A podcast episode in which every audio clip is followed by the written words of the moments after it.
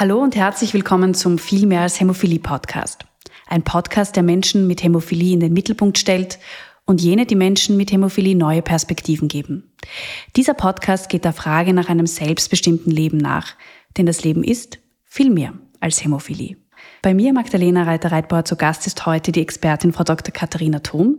Sie ist Oberärztin am AKH, Kinderärztin und Kinderkardiologin und spezialisiert auf Gerinnungsstörungen bei Kindern. Schön, dass Sie da sind. Grüß Gott und danke für die netten einführenden Worte. Ich freue mich auch, da zu sein. Danke. Die heutige Folge trägt ja den Titel Start ins Leben mit Hämophilie, Vererbung, Diagnosestellung im Kindesalter und multidisziplinäre Begleitung der Patienten und Familien. Frau Dr. Thom, wenn denn bei einem Kind, einem Kleinkind, Hämophilie diagnostiziert wird, dann stellt sich natürlich zunächst einmal die Frage, warum und woher. Also welche Ursache kann denn Hämophilie haben? Ja, das ist besonders eine wichtige Frage für die Familien, wo die Hämophilie bisher nicht bekannt war, so dass man erstmal erläutern muss, dass die Hämophilie eine seltene angeborene Blutgerinnungsstörung ist. Das Wort Hämophilie ist diesen Eltern oder Angehörigen dann auch oft äh, das erste Mal äh, untergekommen. Der Begriff Hämophilie leitet sich ab aus dem Griechischen von Hemos, das Blut, und viele das Lieben, also eine Blutungsneigung, auch im Volksmund die Bluterkrankheit genannt. Es ist eigentlich eine sehr alte Erkrankung, die schon im siebten Jahrhundert vor Christus erwähnt wurde auf so Tontafeln und im fünften Jahrhundert nach Christus im Talmud der teilweise den Eltern ja auch geläufig ist. Und dort steht zum Beispiel, dass wenn eine Familie zwei Buben hat, die geblutet haben bei einer Beschneidung, sollte in dieser Familie keine Beschneidung mehr stattfinden. Also das sind schon die ersten Erwähnungen, die ersten Konsequenzen der Hämophilie in der Geschichte dann hole ich in den Ambulanzgesprächen auch gerne mal aus, je nach Interesse eben, weil dann haben die Leute sich teilweise schon informiert über Google und dann kommen so Königskrankheit, also so heißt es halt, weil es über Queen Victoria und die Heiratspolitik in den europäischen Königshäusern verbreitet wurde. Recht bekannt äh, ist zum Beispiel der Zarensohn, der die schwere Hämophilie B hat, wie man später aus den Untersuchungen der Gräbern dann herausgefunden hat und der auf Abbildungen ja auch immer so dargestellt wird. Entweder er wird getragen von jemandem oder hat ein gebeugtes Knie auf einer Kiste stehen. Ja, also das ist so die Geschichte der Hämophilie, um den Leuten das etwas näher zu bringen. Und die Ursache der Hämophilie ist letztendlich eine, eine Veränderung der Erbanlage. Ähm, dort wird festgelegt, welche Eiweiße der Körper produzieren kann und welche nicht. Unsere Gerinnungsfaktoren sind Eiweiße. Wir haben mehrere Gerinnungsfaktoren und bei der Hämophilie werden zwei Gerinnungsfaktoren, zum Beispiel die Faktoren 8 oder 9, nicht ähm, korrekt hergestellt und daher vermindert produziert oder gar nicht produziert. Also die zugrunde liegenden Eiweiße werden nicht korrekt produziert in der Leber. Das führt dazu, dass diese Patienten halt leichter bluten, vor allem wenn sie sich verletzen oder nach Operationen und insgesamt zu Gelenks- oder Muskelblutungen neigen, aber auch zu vielen blauen Flecken. Mhm. Jetzt haben Sie das Stichwort Faktormangel schon erwähnt. Was bedeutet denn das konkret? Kommen da vielleicht auch Fragen in der Ambulanz auf Sie zu? Zum Faktormangel ist natürlich die Frage, ob das jetzt eine große Rolle spielt, dass nur der eine Faktor fehlt. Und ja, es spielt halt eine eklatante Rolle, weil schon ein Faktormangel, so wie in einem ein Dominoeffekt dazu führt, dass die Gerinnungsleistung nicht richtig stattfinden kann, dass also Blutungen nicht rechtzeitig zum Stillstand gebracht werden, weil alle Gerinnungsfaktoren letztendlich zusammenspielen müssen. Und das würde uns dann schon auf die Therapie bringen, zu der wir dann aber später kommen sollten. Ist. Genau, richtig. Welche Vererbungsmuster kann denn eine Hämophilie haben? Was gibt es denn dafür? Die Hämophilie wird prinzipiell X-chromosomal rezessiv vererbt, was natürlich niemand so wissen muss, was das bedeutet. Das heißt, allein als Begriffsdefinition, dass wir eine Erkrankung haben, die auf dem X-Chromosom liegt und dass diese Erkrankung aber unterdrückt werden kann, wenn es noch ein gesundes X-Chromosom gibt. Das heißt, dass nur Männer betroffen sind und richtig krank werden an dieser Erkrankung, weil sie nur ein X-Chromosom haben, Also ein Mann hat X und Y, die Frau hat X und X. Und wenn der Mann nur dieses kranke X hat, kann kein anderes X das ausgleichen und somit sind nur Männer auch krank an der Hämophilie. Frauen, die ein solches krankes X-Chromosom bekommen, können das ausgleichen durch ihr gesundes X und übertragen die Erkrankung nur. Aber es gibt auch Frauen, die an Gerinnungsstörungen wie Hämophilie leiden. Im seltenen Fall, dass eine Frau einen Vater hatte, der eine Hämophilie hat, weil alle, alle Männer mit einer Hämophilie können nur Töchter haben, die auch eine Hämophilie übertragen dann, weil der Mann sein krankes X weitergibt an die Tochter. Und in einem seltenen Fall, dass dieser Mann verheiratet, also ein, das Kind hat mit einer Frau, die eine Überträgerin ist und die dann auch noch das kranke X weitergibt. In so einem seltenen Fall könnte eine Frau, ein Mädchen eine schwere Hämophilie haben. Ist mir in den 20 Jahren noch nicht untergekommen und dürfte insgesamt sehr selten sein. Mhm. Kann man denn auch an Hämophilie leiden, ohne dass die Krankung vererbt wird? Ja, es sind 30 Prozent der Neuerkrankungen, der neu diagnostizierten hämophilen Kinder sind sogenannte Spontanmutationen, wo entweder es überhaupt noch nicht in der Familie aufgetreten ist oder es gab bisher keine männlichen Nachkommen, die das aufgegriffen haben. Oder es ist dann auch ein Zufallsbefund, dass nicht nur beim Kind eine Spontanmutation aufgetreten ist, sondern die Mutter auch Überträgerin ist, was dann in der Beratung eine Rolle spielt und der weiteren Familienplanung. Wie kommt es denn in der Regel zur Diagnose? Ist das immer ganz klar und eindeutig? Nein, also wenn die Familie eine Vorgeschichte hat der Hämophilie, dann ist klarerweise schon viel Sorge vor der Entbindung und in der Schwangerschaft und dann finden Gespräche statt, wo die Entbindung erfolgen sollte und wie man entweder intrauterin bereits auf die Erkrankung untersucht, je nachdem, ob die Familie es möchte, oder ob man das Kind gleich nach der Geburt ähm, für einen Gerinnungstest heranzieht, um es auszuschließen oder zu diagnostizieren. Wenn dies nicht der Fall ist, dann ist die häufigste Situation, dass die Kinder mobiler werden mit sechs, acht, neun Monaten, krabbeln, sich hochziehen, sich stoßen und da ähm, ungewöhnlich viele blaue Flecken haben. Das fällt im Kindergarten auf oder auch den Familien und da besonders den Eltern, die schon ein anderes Kind haben. Und das führt dann oft dazu, nachzuschauen. Und da würde schon einfach eine Globaltest-Gerinnungsuntersuchung die verlängerte PTT zeigen, die dann auch so verlängert ist über 80 Sekunden, dass man an so etwas denken muss. Das ist ja eine seltene Erkrankung. Ähm, viele seltene Erkrankungen haben einen langen Leidensweg bis zur richtigen Diagnose. Gibt es da Daten darüber, wie lange es in der Regel dauert, bis ein Kind, ein Kleinkind diagnostiziert wird? Ja, sehr gute Frage. Das kommt sehr auf die Sensitivität der Familien an. Also es manchmal auch auf die Jahreszeit, in der das Kind mobil wird. Wenn es eine Jahreszeit ist, wo viel lange Sachen getragen werden und das auch insgesamt nicht so auffällt, kann es manchmal verzögert sein. Also es könnte ein Grund sein. Ansonsten ist ähm, wahrscheinlich hierzulande und mit unseren Möglichkeiten und mit der Hausarztversorgung, den regelmäßigen Mutter-Kind-Pass-Untersuchungen hier der Diagnose Zeitraum nicht so extrem lang wie in anderen Ländern oder wenn Kinder in irgendwelchen Flüchtlingscamps leben, wie wir sie halt teilweise übernehmen, wo allein schon deswegen die Diagnose verzögert ist. Welche Anzeichen können denn auf Hämophilie hindeuten? Sie haben blaue Flecken erwähnt. Gibt es noch andere Warnsignale? Ja, der Talmud, wie gesagt, wenn erste Eingriffe stattfinden.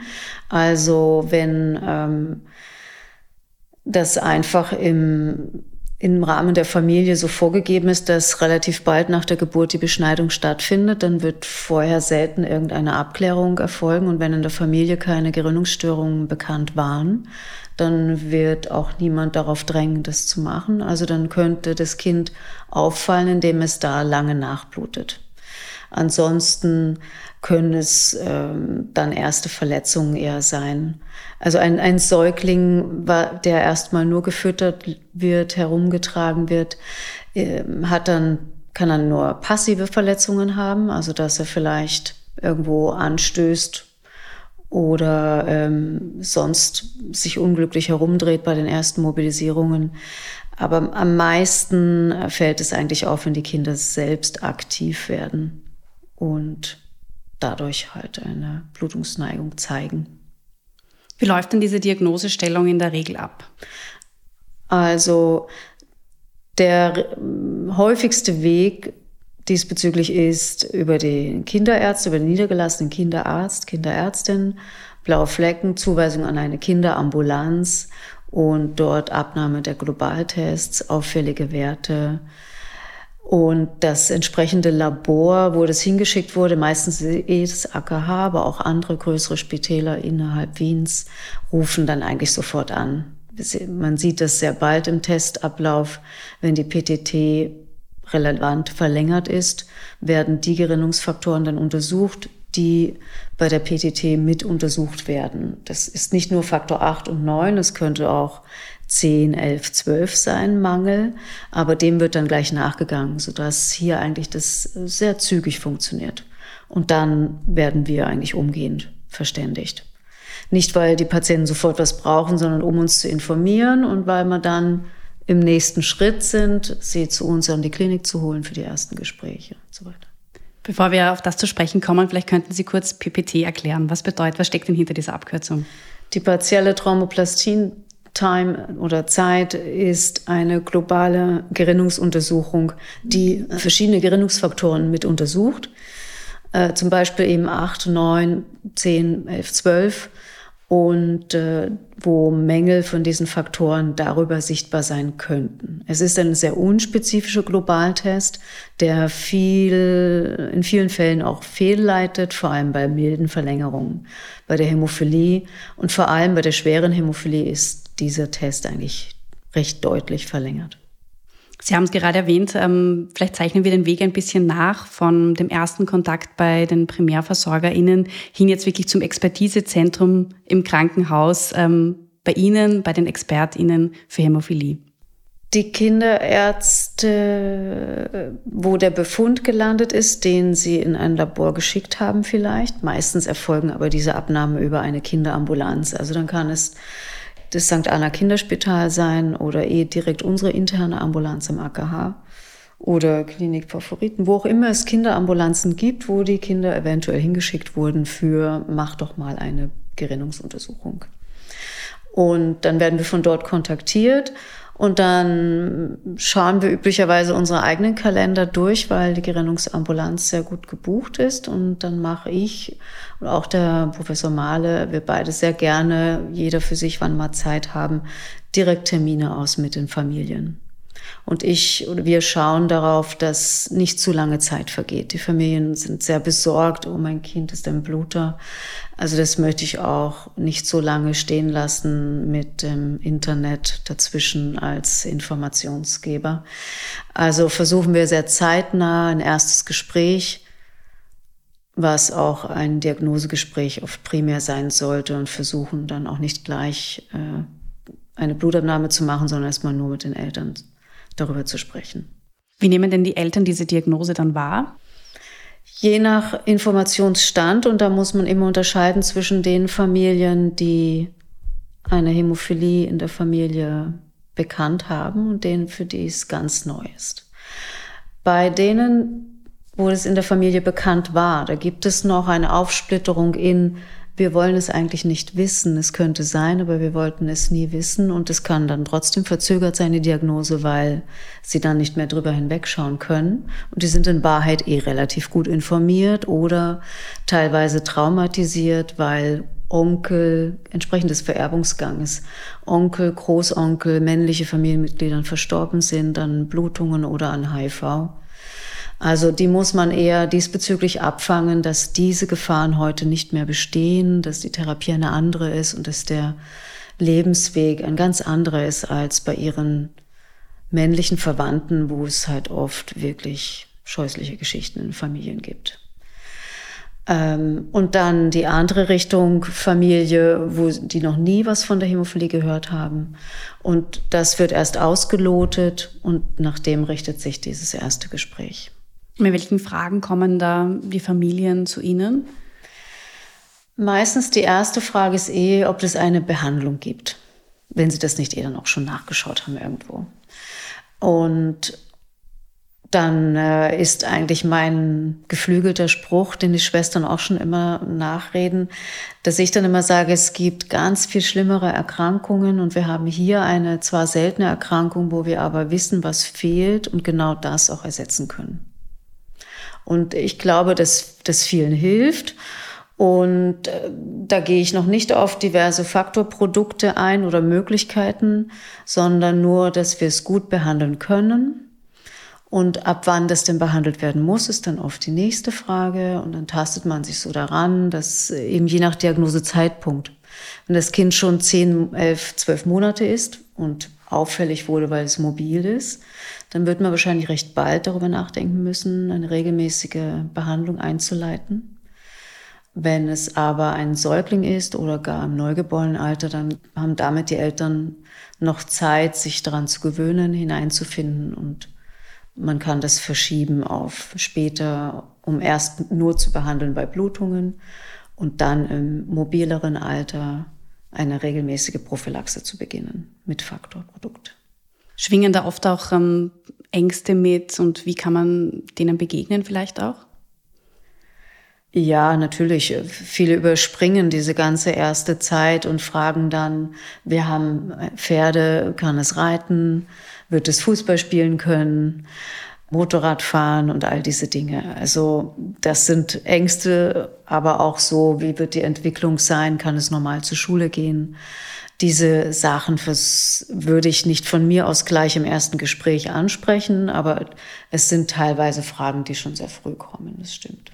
Mhm. Und das wird man dann so klären, dass ein normaler Kindergartenbesuch möglich ist, kein Integrationsplatz erforderlich ist, dass wir uns gern damit einmischen und das unterstützen, dass die Kinder nicht abgeschmettert werden und ewig auf dem Platz warten, weil wir wollen, dass alle Kinder mit einer Hämophilie normal aufwachsen, ganz normal alles mitmachen im Kindergarten. Das, äh, das rezeptieren wir schwarz auf weiß, dass das so in Ordnung ist, weil die Kinder halt ähm, geschickt sein sollen. Je geschickter ein Kind ist, desto mehr Muskeln es auch hat, umso seltener verletzt es sich und das verhindert dann Gelenks- und Muskelblutungen. Welche Herausforderungen, das passt jetzt wahrscheinlich schon ganz gut dazu, gibt es denn speziell in der Behandlung von Babys, von Kleinkindern? Wie geht das überhaupt mit der Therapie? Babys müssen also wie gesagt prinzipiell eigentlich erstmal nur behandelt werden, wenn sie eine relevante Blutung haben oder einen Eingriff brauchen oder einen Eingriff hatten und dann geblutet haben und dann eine Faktorsubstitution benötigen.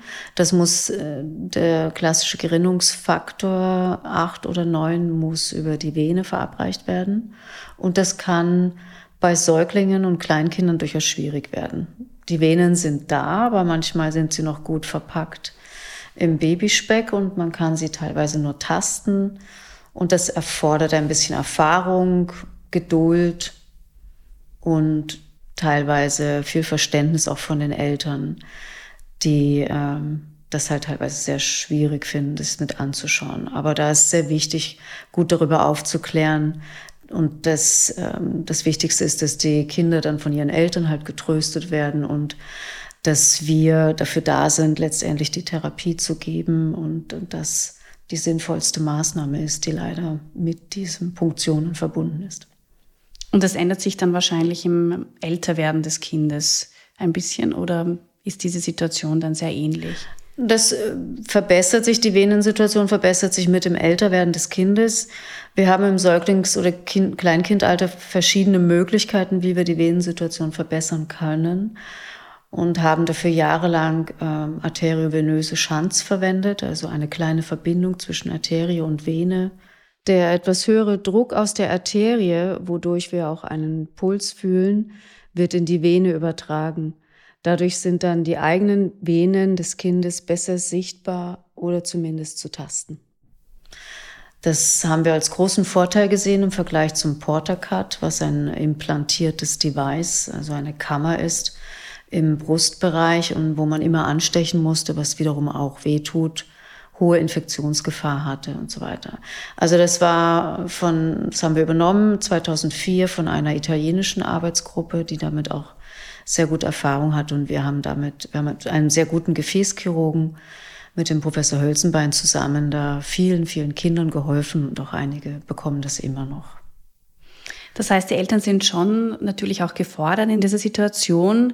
Ähm, wie kann man denn da am besten unterstützen, auch von ärztlicher Seite?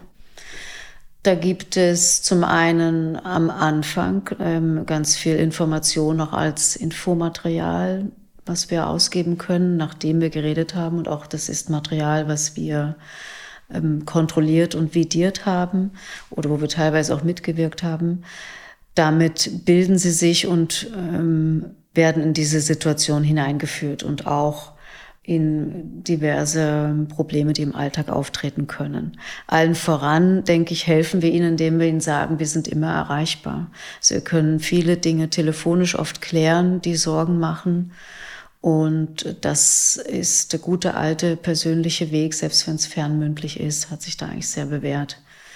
Womit wir noch helfen können, ist die Unterstützung durch unsere Schwester, die Schwester Eva Wissmann, die sehr aktiv ist in diesem Gebiet und äh, die dann teilweise noch in direkterem Kontakt mit den Eltern steht, weil dann diverse Dinge äh, primär an die Eva herangetragen werden und die sortiert es dann aus und befragt uns, was man da jetzt machen könnte über diverse Sachen im Alltag.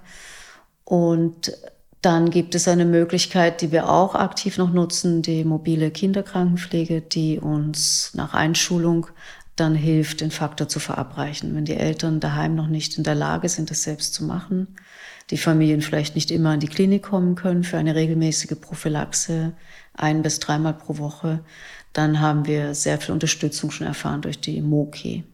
Das heißt, es gibt eine Reihe von Unterstützungs- und Begleitmöglichkeiten. Haben wir da jetzt noch etwas, ähm, was wir gerne hinzufügen möchten, gerade zum Stichwort Multidisziplinarität? Ja, danke für das Stichwort. Das andere ist die physiotherapeutische Begleitung, die klarerweise erst eine Rolle spielt, wenn die Kinder mobiler sind und wo einerseits gecheckt wird, ob die Gelenke und Muskeln, ob das alles passt oder ob man irgendwo ein bisschen regulierend äh, Übungen machen kann oder ob ein Orthopädenbesuch nötig ist. Das ist aber selten erforderlich.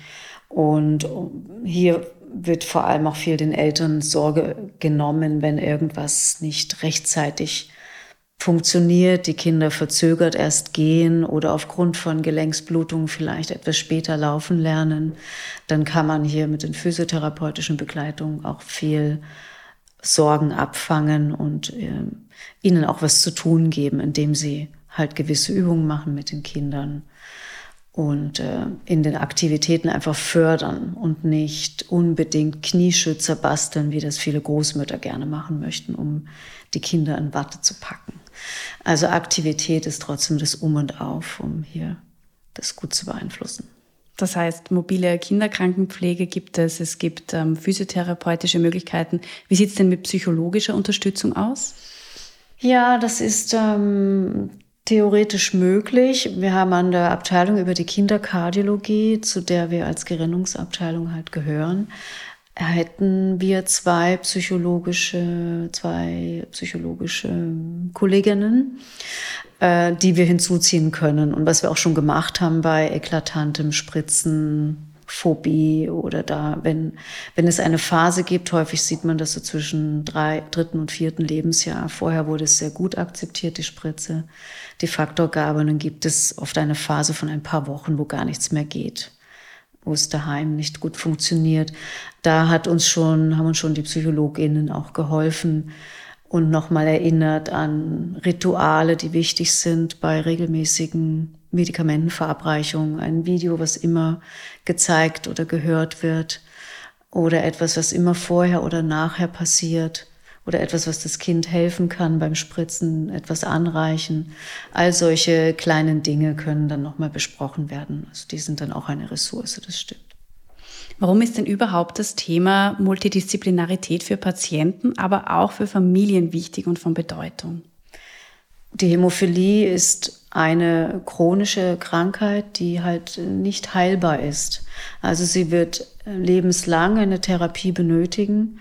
Und üblicherweise ist im Kindesalter die intensivste Phase von allen chronischen Krankheiten, weil dort die Diagnose gestellt wird, die ersten Gespräche stattfinden, der Informationsgewinn da sein muss und die Familien sich darauf einstellen müssen, wie ist die Therapie und wie können alle mit dieser Therapie leben und mein Kind trotzdem normal aufwachsen. Also es sind sicher die ersten 18 Jahre inklusive Pubertät sehr herausfordernd, nicht nur für den Patienten selbst, sondern für die ganze Familie. Sie betreuen sozusagen von 0 bis 18. Und wie ist es dann, dieser Übergang, diese Transition? Funktioniert das in der Regel sehr gut? Wie, wie passiert das? Ja, in der Regel funktioniert es sehr gut, weil wir uns, äh, weil wir nicht weit auseinander sitzen, weil wir sehr viel miteinander zu tun haben und normalerweise übergeben wir die Patienten an unsere Kollegen von der Erwachsenengerinnungsambulanz und äh, schreiben einen Übergabebrief wir behalten die Patienten oft eh so bis zum Schulabschluss circa. Also wir haben uns ähm, das so mit der Kinderklinik ist es so mehr oder weniger abgesprochen, dass man die Matura oder einen Schulabschluss abwarten darf und dann die Übergabe passiert. Ja, also es ist mit diesem Übergabebrief, mit einem Abschlussgespräch natürlich verbunden. Und es wird individuell eruiert von unserer Seite, wie die Situation in der Familie ist. Das heißt also, nach der Übergabe der jungen Erwachsenen an die Erwachsenenhämophilie-Ambulanz ist es wichtig, die etablierte Therapie fortzuführen und weiterhin die regelmäßigen Kontrollen wahrzunehmen, wie wir Ihnen das auch schon nahelegen bei den letzten Visiten in unserer Ambulanz. Bei den dortigen Kontrollen werden dann im Weiteren die Therapien immer wieder evaluiert und gegebenenfalls neue Entwicklungen besprochen. Im jungen Erwachsenenalter ist dann die große Gefahr, dass, dass die Patienten ähm, nicht mehr regelmäßig sich den Faktor verabreichen, weil sie einfach gut durch die Kindheit gekommen sind mit äh, meistens wenig Blutungen, so dass hier das große Risiko besteht, dass die Patienten wieder nur auf eine On-Demand-Therapie gehen und sich also nur den Faktor geben bei Blutungen und nicht als regelmäßige Prophylaxe.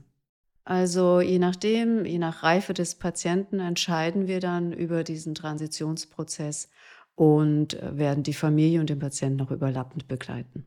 Die Faktorbestellung funktioniert noch über unser System, bis die erste Vorstellung an der Erwachsenenambulanz erfolgt ist. Sie haben das gerade ein bisschen angesprochen, die akute Behandlung, also bei Bedarf, aber gleichzeitig auch gibt es ja einen präventiven Ansatz. Vielleicht könnten Sie das noch ein bisschen ausführen, diese beiden unterschiedlichen ja, also wenn wir wieder zurückgehen auf so ein Diagnosegespräch, äh, was dann auch häufig übergeht in ein Therapieoptionengespräch. Und da gibt es die Option, dass man zunächst erstmal nur bei Bedarf behandelt, sprich bei relevanten Blutungen. Und das wären Muskel- oder Gelenksblutungen durch, das kann durch ein kleines Trauma, also einen kleinen kleinen Unfall sein, kleinen Stoß. Das kann aber auch ganz spontan sein in der Früh, dass das Kind aufwacht, der Junge, und sagt, es fühlt sich komisch an und dann schwillt das Knie oder das Gelenk im Laufe des Tages an. Es muss nicht unbedingt ein Trauma dahinter stecken. Das wäre so ein klassischer Fall, für den dann unbedingt zeitnah der Faktor gegeben werden sollte über die Vene. Wenn eine, schon eine Prophylaxe, eine regelmäßige Gabe von Faktor etabliert werden soll, dann beginnen wir das oft so, dass nur einmal pro Woche zunächst gespritzt wird über die Vene und dass alle Beteiligten halt nach und nach herangeführt werden. In eine Faktorgabe, die zunächst einmal pro Woche ist und dann auf zweimal pro Woche oder je nach Faktorprodukt dreimal pro Woche ausgeweitet werden muss. Das ist die sogenannte konventionelle Faktortherapie, wenn man ein Produkt verwendet mit einer regulären, nicht zu langen Halbwertszeit. Dann gibt es Halbwertszeit verlängerte Produkte, die man dann entsprechend seltener spritzen müsste. Und dann hängt es sehr vom Alter des Kindes ab, wie lange dieser Faktor im Blut bleibt oder nicht. Sehr junge Kinder haben eine kurze Halbwertszeit. Der Faktor ist schnell wieder weg, das kann man gut messen. Und bei älteren Kindern reichen Faktorgaben bei einem richtig langwirksamen Produkt teilweise einmal pro Woche. Eine weitere Form der präventiven Behandlung ist ein neueres Medikament, was nicht mehr über die Vene, sondern unter die Haut gespritzt werden kann. Dies könnte man dann einmal pro Woche oder alle zwei Wochen machen oder je nach Dosis auch alle zehn Tage. Das ist eine Möglichkeit, die vor allem auch im jungen Alter bei, bei Kleinkindern schon zur Verfügung steht und wodurch sich nicht mehr die Problematik stellt der schwierigen Venenzugänge. Dabei muss man immer bedenken, dass bei Blutungen oder Vereingriffen trotzdem Faktor gegeben werden muss. Kinder unter einer Hemlibra-Therapie sind oft nicht gewöhnt, Faktor über die Vene zu erhalten. Sie kennen die Situation also nicht und äh, dadurch wird die Faktorgabe über die Vene entsprechend schlechter toleriert. Also es ist sicher eine neue, gute Möglichkeit, aber man muss individuell wieder entscheiden, äh, für wen diese Behandlung in Frage kommt und das gemeinsam mit den Eltern abstimmen. Das ist sehr unterschiedlich und auch individuell dann wichtig, dass man das abstimmt. Ja, das ist das große, die große Errungenschaft der letzten zehn Jahre eigentlich, die individualisierte Faktortherapie, die wirklich individuell ist, indem wir Pharmakokinetik, also Faktorspiegelmessungen machen.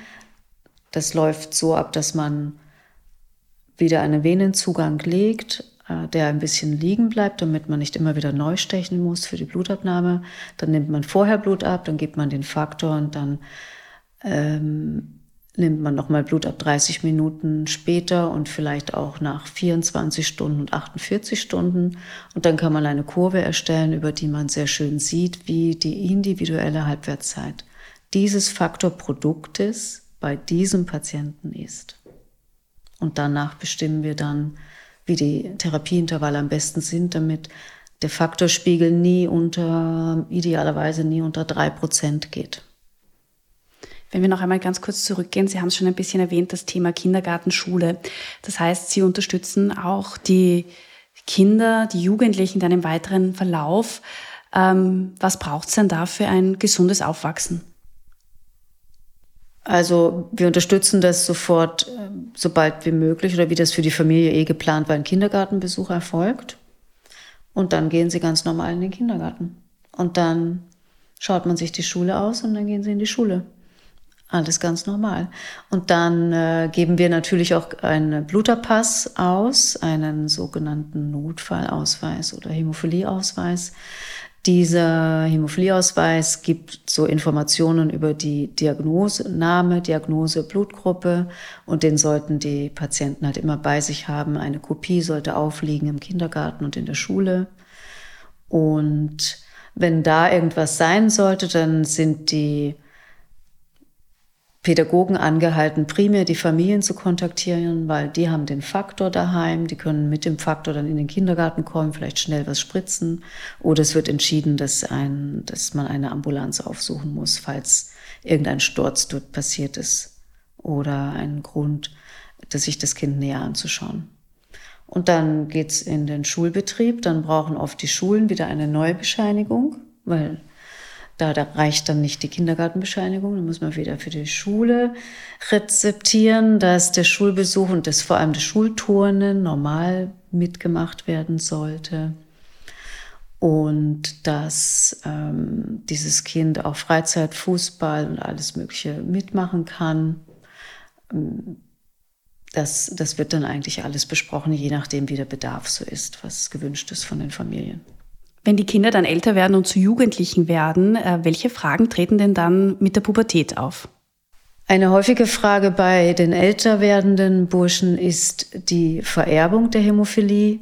Und ähm, da versuchen wir in diesen Gesprächen, die so ab 12, 13, 14 Jahren stattfinden, das auch einzubauen. Einerseits frage ich die Patienten oft einfach ab, ob sie wissen, welcher Faktor ihnen fehlt und warum sie was gespritzt bekommen und wie oft, damit sie ein bisschen Selbstverantwortung entwickeln, weil natürlich viele dieses typische Phänomen haben, chronische Krankheit, sehr ähm, attached zu den Eltern, vor allem durch die Situation mit dem Spritzen, je nachdem, wann das übernommen wird, die äh, Injektionen sich selbst zu geben.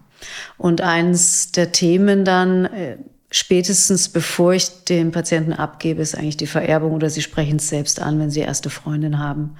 Und da besprechen wir den Vererbungsgang nochmal, wie wir ihn eingangs besprochen haben, das über das X-Chromosom, das läuft und dass die Töchter dieses Burschen, der da vor mir sitzt, äh, nur Hämophilie-Überträgerinnen sein können und dass aber alle seine Söhne zum Beispiel gesund sind.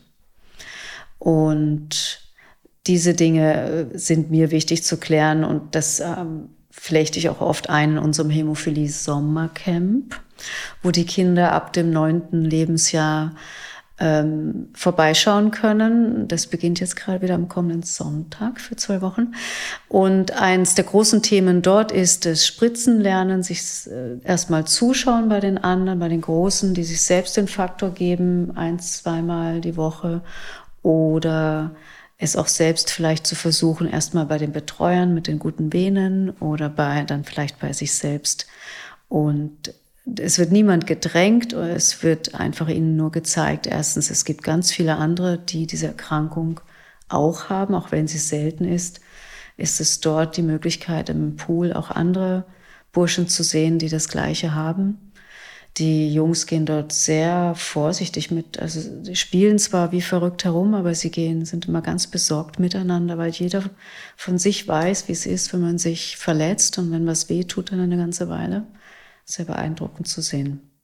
Also in diesem Sommercamp ähm, äh, lasse ich auch in der Fortbildung immer mal diese Vererbung dort einfließen und auch andere Themen. Sie dürfen dann auf Zettel ihre Fragen stellen und anonym reinreichen und dann klären wir das an einem Informationsabend und so weiter.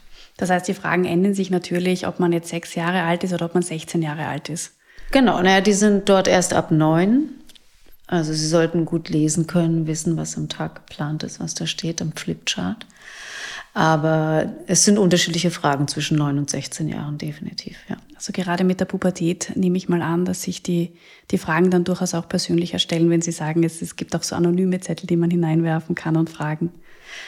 Genau, also Beispielfragen aus diesem Bereich sind, betreffen am häufigsten den Sport und ähm, ob sie immer ihre, ihren Faktor brauchen, wurde schon gefragt auch. Ob sie damit Pilot werden dürfen, so das Berufswunsch-Sachen und bei den Älteren betrifft es dann wieder auf die Familienplanung, dass sie sich da unsicher sind. Gibt es eine Patientenorganisation, an die sich Patienten, aber vielleicht auch die Familien wenden können? Also die Patientenorganisation ist die österreichische Hämophiliegesellschaft, die einerseits das angesprochene Hämophilie-Camp ähm, organisiert und initiiert hat damals und dies ist auch die Gesellschaft, an die sich die Eltern, die Familien wenden können, vor allem wenn sie äh, neu mit dieser Diagnose konfrontiert wurden. Dann stehen dort äh, viele engagierte Leute zur Verfügung, um Adressen oder Hilfe anzubieten, teilweise auch finanzielle Unterstützung, wenn nötig.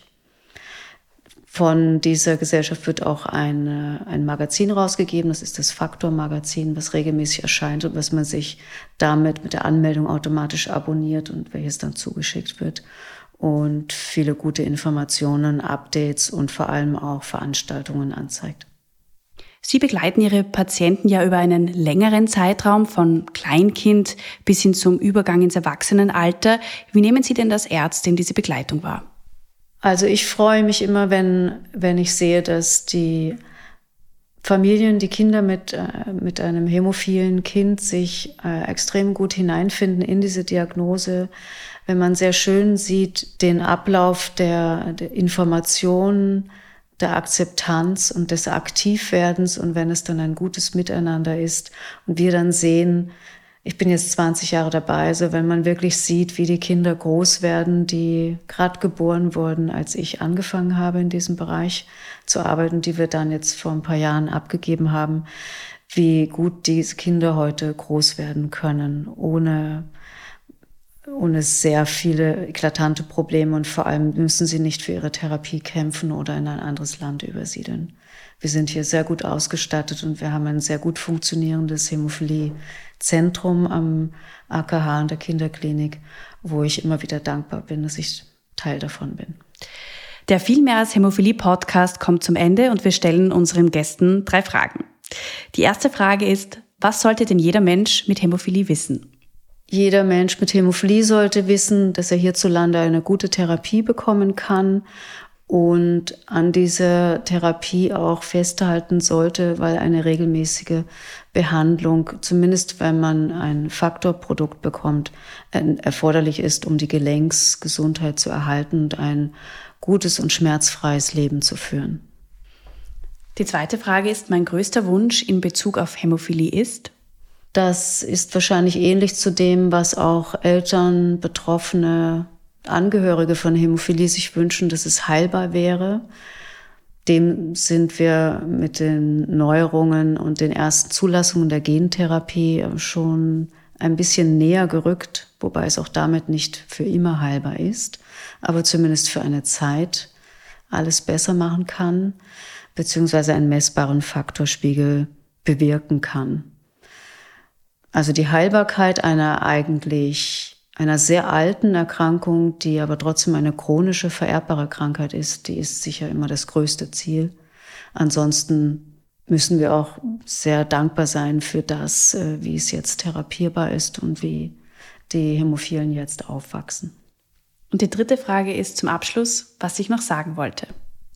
Also ich habe mich sehr gefreut, hier zu diesem Interview ähm, über die Hämophilie eingeladen worden zu sein, weil äh, mir das auch wieder die Möglichkeit gibt, darüber zu informieren und auch viel Sorgen und Ängste nehmen zu können, indem man äh, ganz allein oder sich selbst das anhören kann und Informationen auf diese Art sammelt, wie sie doch sehr ähnlich sind, wie wir auch ähm, das in unseren Gesprächen weitergeben. Ich freue mich eben Teil des Behandlungsteams zu sein am AKH und äh, finde es super, dass solche Informationsveranstaltungen initiiert werden und äh, dass ich halt daran teilhaben kann. Wir sagen herzliches Danke, dass Sie sich extra Zeit genommen haben, mit uns rund um das Thema Start ins Leben mit Hämophilie zu sprechen. Vielen Dank, dass Sie da waren. Danke auch. Danke für die Einladung. Dieser Podcast entstand in Zusammenarbeit mit der österreichischen Hämophiliegesellschaft mit freundlicher Unterstützung von Sobi und redaktioneller Aufbereitung von Media Planet Österreich.